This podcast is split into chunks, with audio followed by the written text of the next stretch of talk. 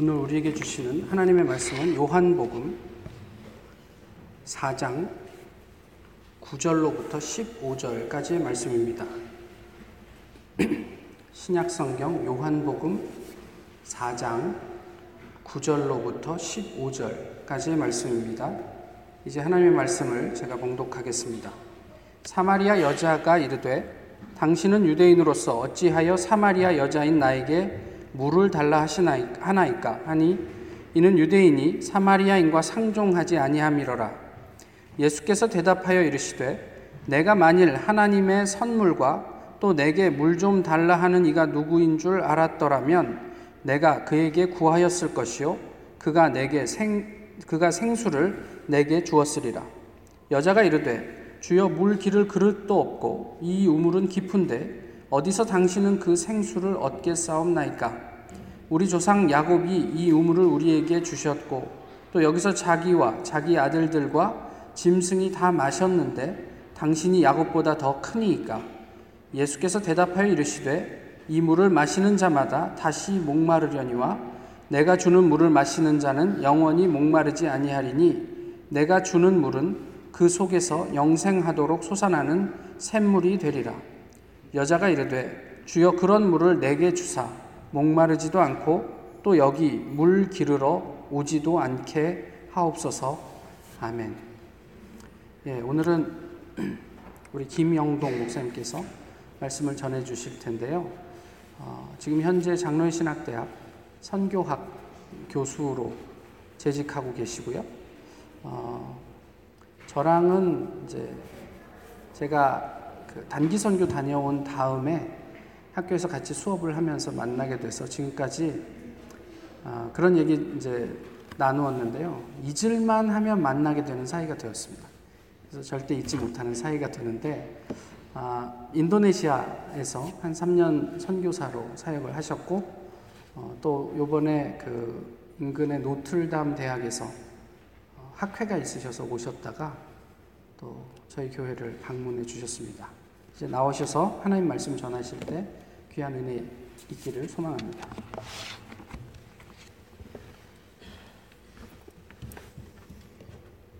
할렐루야. 어, 옆에 앉으신 분과 한번 이렇게 인사하시면 고맙겠습니다. 당신의 인격이 어떠하든지 끝까지 사랑하겠습니다. 한번 그렇게 인사하시면 좋겠습니다. 네. 아주 어려운 인사죠. 당신의 인격이 어떠하든지 끝까지 사랑하겠습니다. 예. 아주 위험한 인사입니다. 예. 아, 우리나라에 외국인 근로자들이 들어온 게 시작한 것이 1990년대입니다. 예, 우리가 산업화하고 경제가 발전하면서 아, 소위 3D 업종의 외국인 근로자들이 취업차 들어오게 되었습니다. 1993년 어느 날 아, 구로공단에 한 사람이 식당에서 파출소로 신고가 들어왔습니다. 행색이 남루하고 이상한 사람이라고 그렇게 신고가 들어왔습니다. 네팔에서 온 찬드라 구롱이라는 이 여성이 길을 가다가 배가 고파서 음식점에 들어가서 음식을 먹었는데 그때 마침 주머니에 돈이 없었어요. 그런데 우리말을 할 줄 몰라가지고 뭐라고 뭐라고 이야기하는데 주인이 예, 식당 주인이 파출소로 신고를 한 것입니다. 파출소에 끌려가서 또 우리말을 모르니까 네팔 말을 하는데 근데 네팔에는 여러 인종이 있는데 몽골리안도 있습니다. 근데 이 찬드라 그러면 몽골리안이기 때문에 예, 겉모습은 우리 우리나라 사람하고 너무나 흡사하고 그냥 우리나라 사람처럼 보이는 거예요. 그래서 파출소에서 이 여인을 찬드라 구롱을 일종 행여병자로 처리해서 정신병동으로 보내게 되었습니다.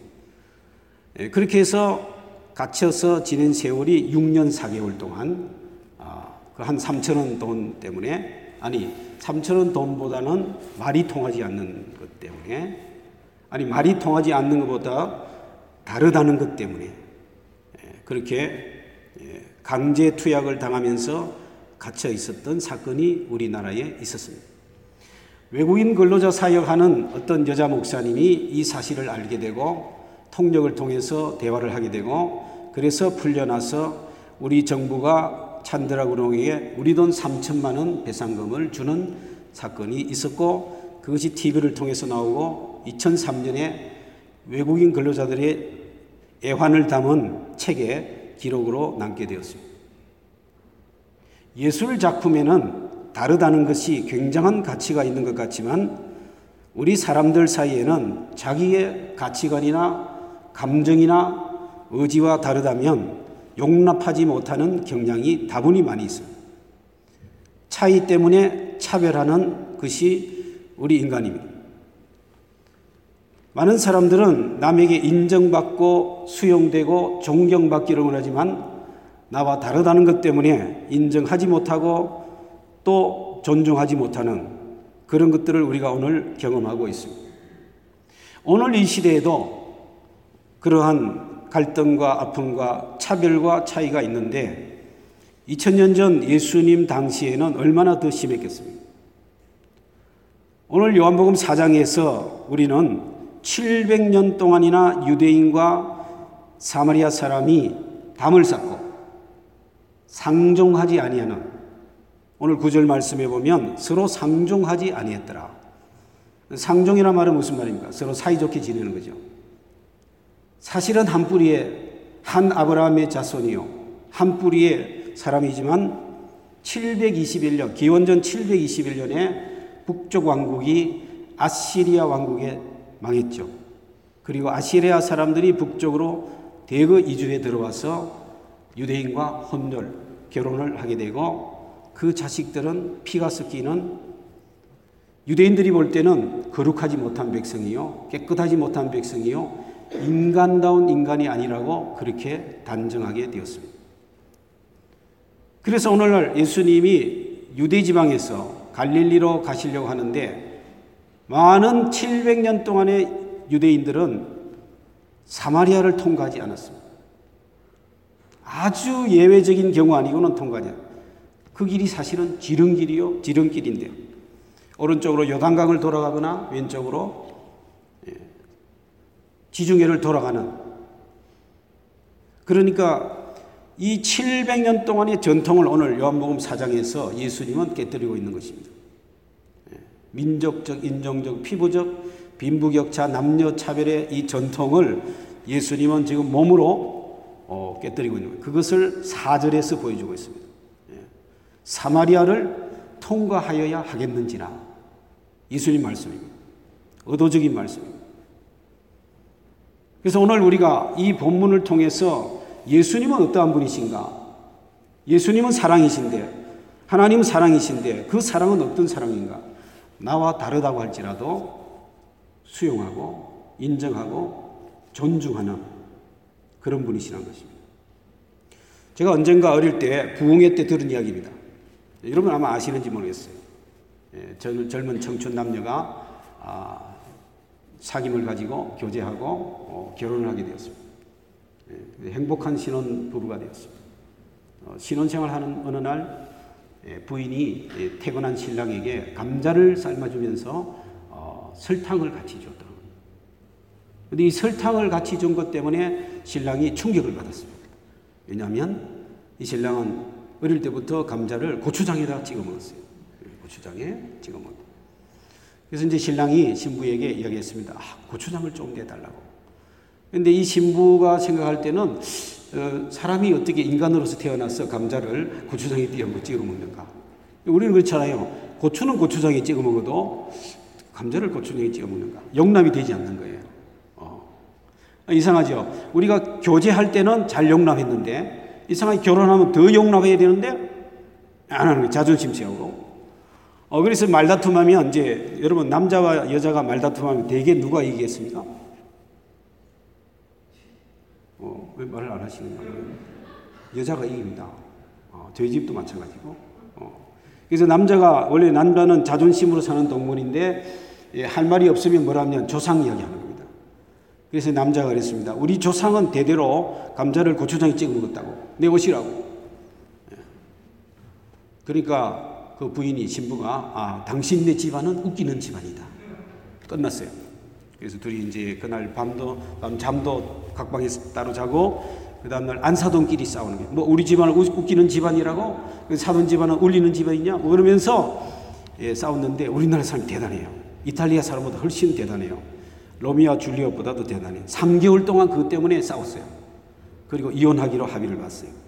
이게 한국 현대사에 나오는 유명한 감자 사건입니다. 예, 신문에 났대요. 어, 제가 확인은 못 해봤습니다만은. 그래서 이 신랑 신부가 어, 서울의 유명한 대학교 식품영양학과 교수를 찾아가서 어, 식품영양학적으로 감자는 고추장이 더 좋은지 설탕이 더 좋은지 질문을 했어요. 근데 문제는 이 교수님이 대답을 못 하는 거예요. 그리고 한숨만 쉬고 있는 거예요. 이 신랑 신부가 재촉하자 한참 있다가 이 교수님이 고개를 들고 한숨을 쉬면서 하시는 말씀이 글쎄요 잘 모르겠는데요. 우리 집안은 조상대대로 감자를 소금에 찍어 먹었습니다. 예. 여러분 누가 옳습니까? 누가 틀렸습니까? 신랑이 틀렸겠습니까? 신부가 틀렸겠습니까? 어. 자기가 옳다면 상대방이 틀린 거죠. 상대방을 기준으로 하면 다 옳은 거죠. 제가 어느 교회 가서 이 이야기를 했더니만 예배 마치고 저 뒤- 뒤에 입구에서 인사하는데 막 권사님, 집사님들이 다 저에게 막 달려오는 거예요. 그래서 저에게 하시는 말씀이 무슨 말이에요? 목사님, 목사님, 저는 감자를 김치하고 먹습니다. 뭐 어떤 분은 마요네즈하고 먹습니다. 뭐. 예. 어떤 분은 안 찍어 먹습니다. 그러고 예. 제가 이제 이 이야기를 저 서울에 가면 동신교회라고 있어요. 그 청년대학부 집회에 가서 이야기를 했는데 기도원에 가서 그 지도하는 목사님이 어느 신학- 신학대학 교수님인데 예, 그분이 나중에 저를 부르더라고요. 예, 뭐 그걸 뭐 감자 이야기로 하느냐고. 진짜 감자를 맛있게 먹는 방법이 있대요. 위장에 딱 효과가 있다고. 제가 위장이 안 좋기 때문에 그때 어 기가 솔깃했어요. 어, 어떻게 먹는 거예요? 감자는 생 감자를 갈아가지고 우유에 타가지고 새벽에 일어나서 마시면 그렇게 위장이 좋다는 거예요. 제가 귀가 얇아서 그런지 위장이 안 좋아서 그런지 그 다음날 와서 당장 그 다음날 새벽에 제가 실험했어요. 어찌 됐을까요? 제 생에 처, 그렇게 많이 화장실을 다닌 적이 없어요. 그 다음부터는 남의 말을 안 믿기로 했어요. 오직 성경 말씀만 믿어야지. 제가 그분을 잠시 동안은 원망하고 조금 미워했어요. 근데 이내 회개했습니다. 왜? 제가 잘못한 거예요. 그분하고 저하고는 체질이 다른 거예요. 체질이 달라. 그 다르다는 것을 제가 인식하지 못한 거예요. 다르다는 전제로 그분의 말씀을 들어야 되는데 너무 귀가 솔깃해 가지고 제가 착각한 거죠. 제가 당한 거죠. 음, 스스로 당한 거죠. 그렇습니다. 우리는 하나님의 사랑은 하나님과 인간의 질적 차이를 극복하고 시간과 공간 속에 들어오셔서 십자가의 보혈을 흘리심으로 우리 죄를 용서하고 우리를 자녀 삼아 주셨는데 우리는 많은 다르다는 것 때문에 끊임없이 장벽을 쌓고 미워하고 원망하고 그렇게 하는 것이 우리가 아닌가. 그래서 우리는 오늘 이 말씀을 통해서 700년의 전통을 깨뜨리신 예수님, 인간이 만들어 놓은 어떠한 장벽이라도 우리는 그리스도의 제자로서 그 장벽을 넘어서 하나님의 사랑을 전해줄 수 있는 그런 사도가 되어야겠다 하는 생각을 하게 된 것입니다. 둘째로 예수님은 이 이제 우물가에서 제자들은 다 수가 마을에 음식을 구하러 갔습니다. 근데 이게 우물은 물기를 그릇이 없는 거예요. 어. 근데 마침 여인이 한 명 나타났어요. 이 사마리아 여인이죠. 그래서 물 좀 달라. 오늘 읽은 말씀이죠. 그 대화가 시작된 거죠. 예. 여자가 그랬죠. 유대인 남자가 어떻게 나에게 물을 달라 하느냐. 여러분, 우물가에서, 사막의 우물가에서 물 한 잔 달라 하는데 유대인이 오면 어떻고 남자, 여자의 구별은 어떻습니까? 그렇지 않습니다. 우리는 철저하게 문화적인 그런 관습적인 전통을 가지고 구별하는 거예요. 네. 당신은 유대인이고 당신은 남자이기 때문에 나는 물을 줄 수가 없다. 여기 물기를, 물기를 그릇도 없는데 어떻게 물, 자기는 물기를 그릇 가지고 있어요. 자기는 다 가지고 있어요. 어쩐다는 거죠. 예수님이 이 물을 마시면 다시 목마르니와 내가 주는 물을 마시는 자는 영원히 목마르지 않을 것이다. 영생하는 물이다. 그랬더니만 이 여자가 아주 솔깃해졌습니다. 그러니까 실질적으로 마시는 물길로 왔지만 영적인 고뇌와 고민이 있는 여인이었습니다. 예. 그래서 그 물을 저에게도 달라. 근데 예수님이 물 이야기 하시다가 물을 달라고 하니까 뭐라 그러셨습니까? 남편을 데려오라. 오늘 16절에 읽진 않았습니다만은 요한복음 4장 16절에 보면 내 남편을 데려오라. 그 여자가 대답하죠. 저는 남편이 없습니다. 그러니까 예수님이 그래 네 말이 말도다. 그리고 네 말이 참되다. 내가 남편 다섯이 있었고 지금 여섯 번째 지금 있는 내 남편도 남편이 아니다. 대단히 역설적인 대화입니다. 남편이 없다 그랬어요. 그게 옳다고 했고 참되다고 그랬어요. 그런데 예수님 말씀이 네가 남편 다섯이 있었고 다섯 명이나 남편이 있었어요. 지금 여섯 번째 남편하고 살고 있는데 그 말이 옳다라고 하는 거예요. 굉장히 수수께끼 여러분 이 성경을 어떻게 이해하십니까? 저는 독일에서 공부할 때 우리 지도 교수님 선생님이 이 본문을 가지고 강의를 성교와 강의를 하실 때 굉장한 많은 충격을 받았습니다. 어떻게 다섯 번째 남편 이제 여섯 번째 남편하고 살고 있는데 남편이 없다고 하는 말이 옳은 말인가? 참되다고 하셨는가? 그 찾아보니까 여인의 말도 맞고 예수님의 말도 맞는 거예요. 왜냐하면 이 여인은 어릴 때 벌써 자기 아버지에게 팔려다니는 여자이기 때문이었습니다. 팔려다니는 여자. 어, 노예와 같은 여자. 그러니까 부모님부터 팔리고 계속해서 팔려서 이제 여섯 번째 주인하고 사는데 남편은 남편이나 남편이 아닌 것이 맞는 거예요. 왜냐하면 자기 의지로 선택해서 결혼한 사람은 아니기 때문에. 그러나 실질적으로는 또 남편 아내와 같은 관계성이 있기 때문에 여인의 말도 맞고 예수님의 말도 맞는 거예요.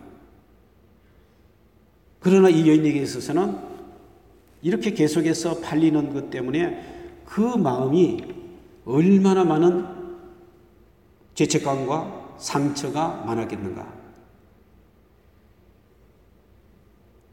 한번 우리가 생각해 보면 이는 정말 이 여인은 정말 절망할 수밖에 없는 요즘 말로 하면 수많은 자살을 기도하고 우울증에 빠졌던 그런 여인이 아니었는가? 그걸 알 수 있는 단서가 오늘 나옵니다. 제6시에 물길로 왔더라. 제6시는 오늘날 시간으로 낮 12시입니다. 이렇게 무더운 날씨에 유대 땅 사막 기후에 낮 12시에 물을 길러 왔다는 것은 친구가 없다는 것입니다. 자기를 지지해 주거나 격려해 주거나 옹호해 줄 고민이 있으면 털어놓을 수 있는 상대가 그런 사람이 없다는 것입니다. 사람은 많이 있지만 혈혈단신인 것이죠. 굉장히 고독하고 외로운 그런 존재입니다. 보통 유대 나라도 우리나라도 옛날 그렇지 않습니까? 우물에 물기로 가면 저녁 무렵에 해질 무렵에 가지 않습니까? 그리고 혼자 가는 게 아니라 아낙네들이 삼삼오오로 모여서 같이 가는 것이 보통의 일인데 이 여인은 홀로 낮 12시에 물기로 왔다는 거죠. 그 수가 마을에서 왕따 당하는 사람이라 할 수 있죠. 아, 요즘 우리 교회에서 왕따는 다른 말입니다. 아, 왕이신 하나님이 쓰시려고 따로 떼어놓은 사람이 왕따를 하는데 그러나 이 여인의 왕따는 진짜 왕따예요. 네. 근데 예수님을 만났어요. 예수님과 대화하는 가운데 9절에 보면 유대인 남자로 알아보다가 19절에 가서 랍비로 선지자로 알아보다가 29절에 가면 메시아로 알아보게 됩니다. 이 요한복음 4장 9절, 19절, 29절 한 장 안에서 이름 없는 한 여인, 이름도 없고 아무것도 없어요. 그냥 수가 마을의 한 여인. 이 여인이 예수님을 만남으로 인해서 변화를 가져왔는데 놀라운 변화를 가져왔어요. 예수 그리스도를 메시아로 발견하게 되죠. 20절에 보면 여자가 예수님에게 질문합니다. 우리 사마리아 사람은 여기 그리심산에서 예배해야 된다 그러고 유대인 당신들은 예루살렘에서 예배해야 된다고 하는데 어디서 예배하는 것이 더 맞습니까? 이렇게 팔려다는, 팔려다니는 여인이라 할지라도 아무런 학벌이 없고 재산이 없고 가진 것이 없다 할지라도 혈혈단신에 고독한 여인이라 할지라도 영적인 고민이 있다는 것입니다. 영적인 질문이 있다는 것입니다. 하나님 앞에서 하나님이 보실 때는 모든 인간적인 이런 장벽이나 인간적인 가치나 관습을 문화를 내려놓고 보면 하나님 앞에서 우리는 동일한 소중한 존재요. 동일한 하나님의 자녀가 될 수 있는 가능성이 있는 존재라는 것을 오늘 말씀은 우리에게 전해주는 것입니다. 이것이 하나님의 사랑인 것입니다. 그래서 예수님 말씀하시죠. 여기도 아니고 저기도 아니다. 오늘 이 본문에서는 시간과 공간의 한계성을 뛰어넘는 복음을 보여주는 것입니다. 어떤 학자는 이렇게 말합니다. 영생이 무엇이냐? 천국이 무엇이냐? 태초에 하나님이 천지를 창조하시고 아담이 그 타락하기 이전에 아담과 하와가 타락하기 이전에는 시간의 개념이 없다고 볼 수 있습니다. 하나님과 하나의 존재요. 공간과 시간의 제약이 없는 존재라고 할 수 있습니다. 영생인 것입니다. 타락 이후로 이제는 죽음이 찾아오고 인간은 시간의 제약이 찾아온 것입니다. 늙어감이 있는 것이고 생로병사가 있는 것이고 그런데 예수 그리스도를 만나고 구세주로 영접하게 되면 천국이 이르고 처음에 타락 이 전에 그 창조의 에덴 동산, 동산 같은 그런 영생을 경험할 수 있는 시간과 공간의 제약을 뛰어넘을 수 있는 그런 존재가 될 수 있다. 성경에 보면 하나님께는 천년이 하루 같고 하루가 천년 같다고 했습니다. 그래서 하나님의 시간과 인간의 시간이 다르다는 것이죠. 아무튼 오늘 이 본문 말씀에서 예수님은 이 땅에 어떠한 배경과 환경과 재산이나 그런 여러 가지 문제가 있다 할지라도 예수 그리스도를 만나게 되면 하나님의 자녀가 될 수 있고 영생을 소유할 수 있다는 그리고 예배하는 장소나 예배하는 시간의 문제가 아니라 하나님과 연합할 수 있는 놀라운 가능성을 오늘 우리에게 보여주고 있다는 것입니다. 이것이 복음인 것입니다. 그리고 예수님은 이 사람을 변화시키는데 변화시키는 방법이 굉장한 인격적인 만남과 대화의 방법으로 오늘 복음을 전하고 있습니다. 질문하는 거죠. 여자의 고민을 질문하는 것입니다. 여자가 어떻게 보면 거짓말했지만은 그 거짓말을 참되다 옳도다라고 예수님은 반응해 주는 것입니다.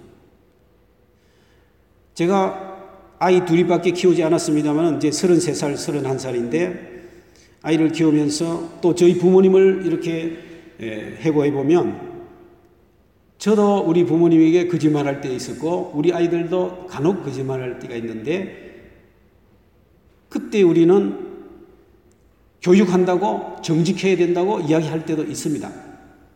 그러나 제가 저희 부모님과 관계를 생각해 볼 때 제가 어느 순간 거짓말 했을 때 우리 부모님이 알면서도 눈 감아준 것을 나중에 알게 되고 그래서 그게 두고 두고 고마운 거예요. 그래서 변화가 오는 것입니다.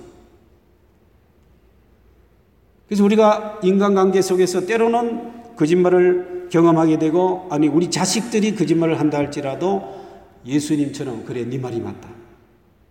네가 옳다. 믿어주면 그 아이는 결코 다른 길로 가지 아니하고 돌아오리라 그렇게 저는 믿습니다. 저희 경험인 것입니다.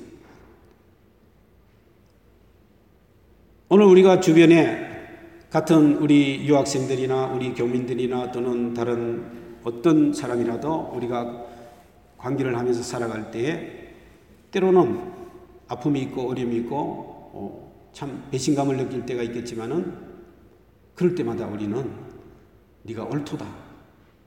네가 참되다. 어, 믿어주고 수용해주고 기다리면 변화가 성령이 역사하셔서 변화가 올 줄로 믿습니다. 여러분도 한번 경험해 볼 수 있기를 바랍니다.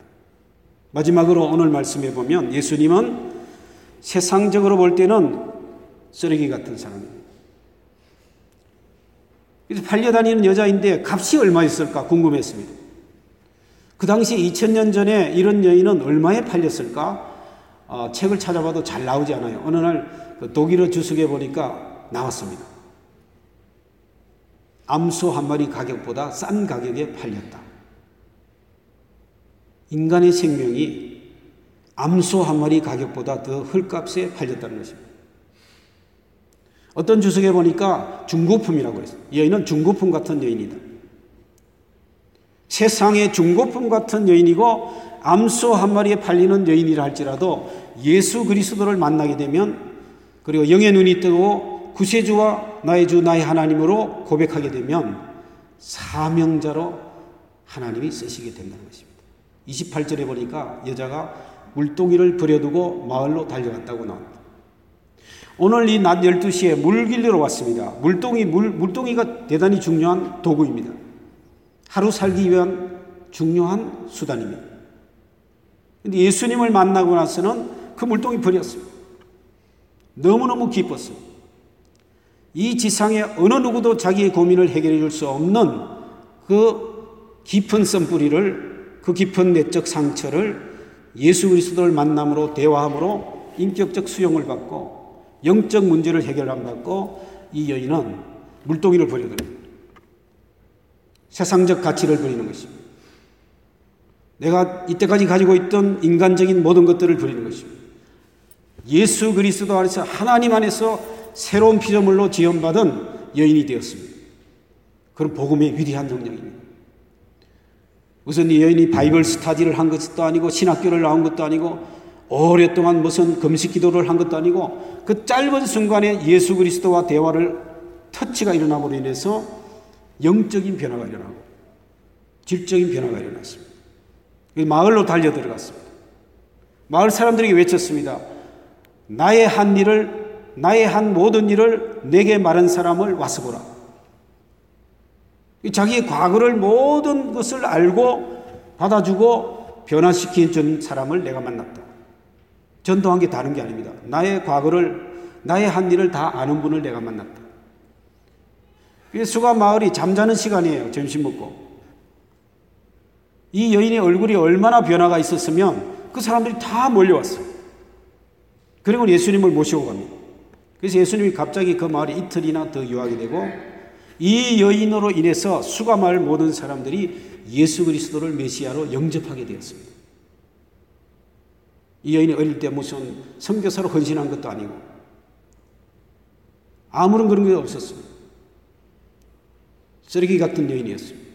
그런데 예수 그리스도를 만남으로 인해서 마을 사람들에게 메시아를 소개하는 전도자의 사명을 감당하게 되고 그것이 오늘 성경으로 기록이 되어 우리에게 남아 있는 것입니다.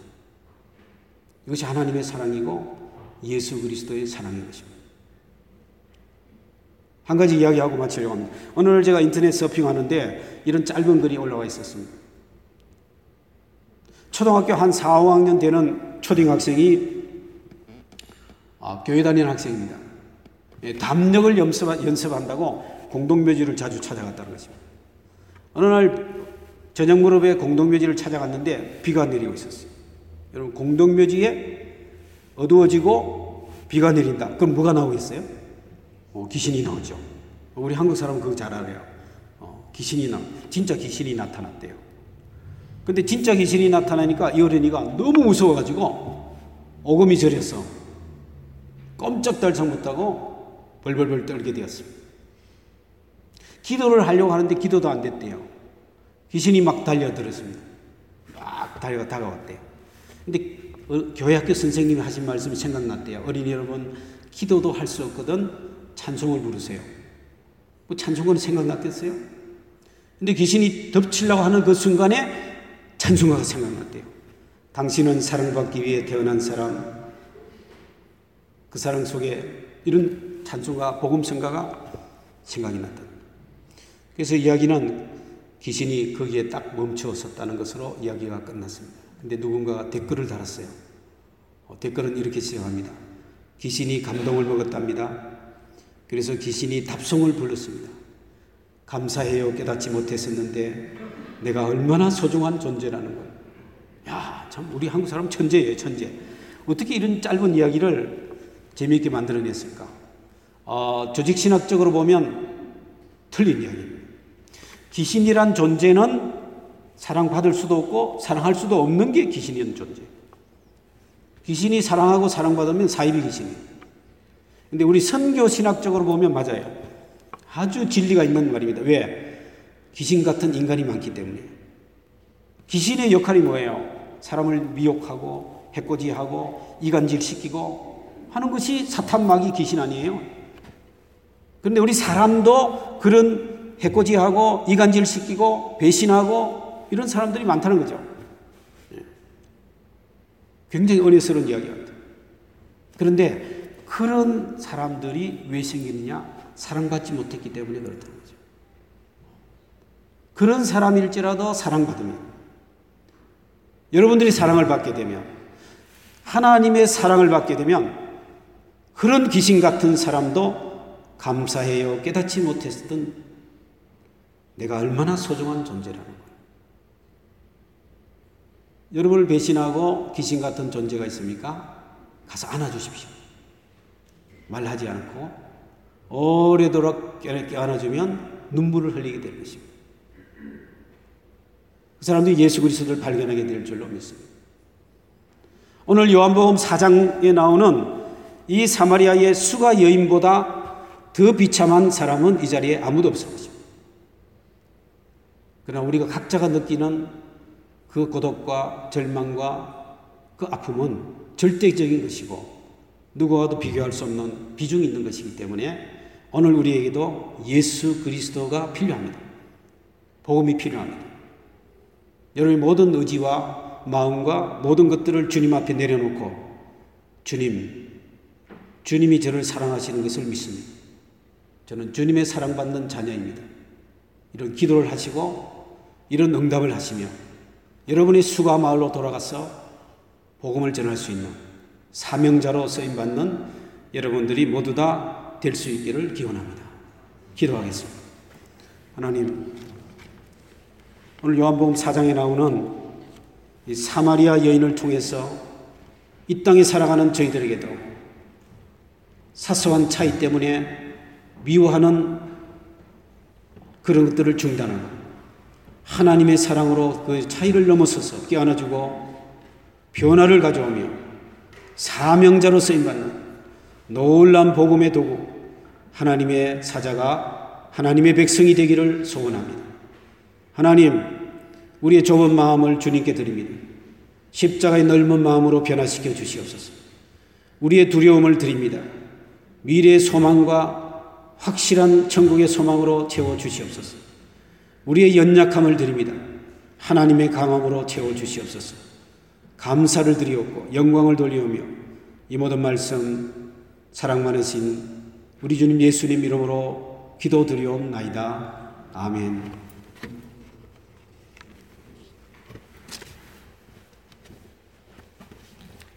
같이 일어나셔서 함께 찬송가 405장 보시겠습니다.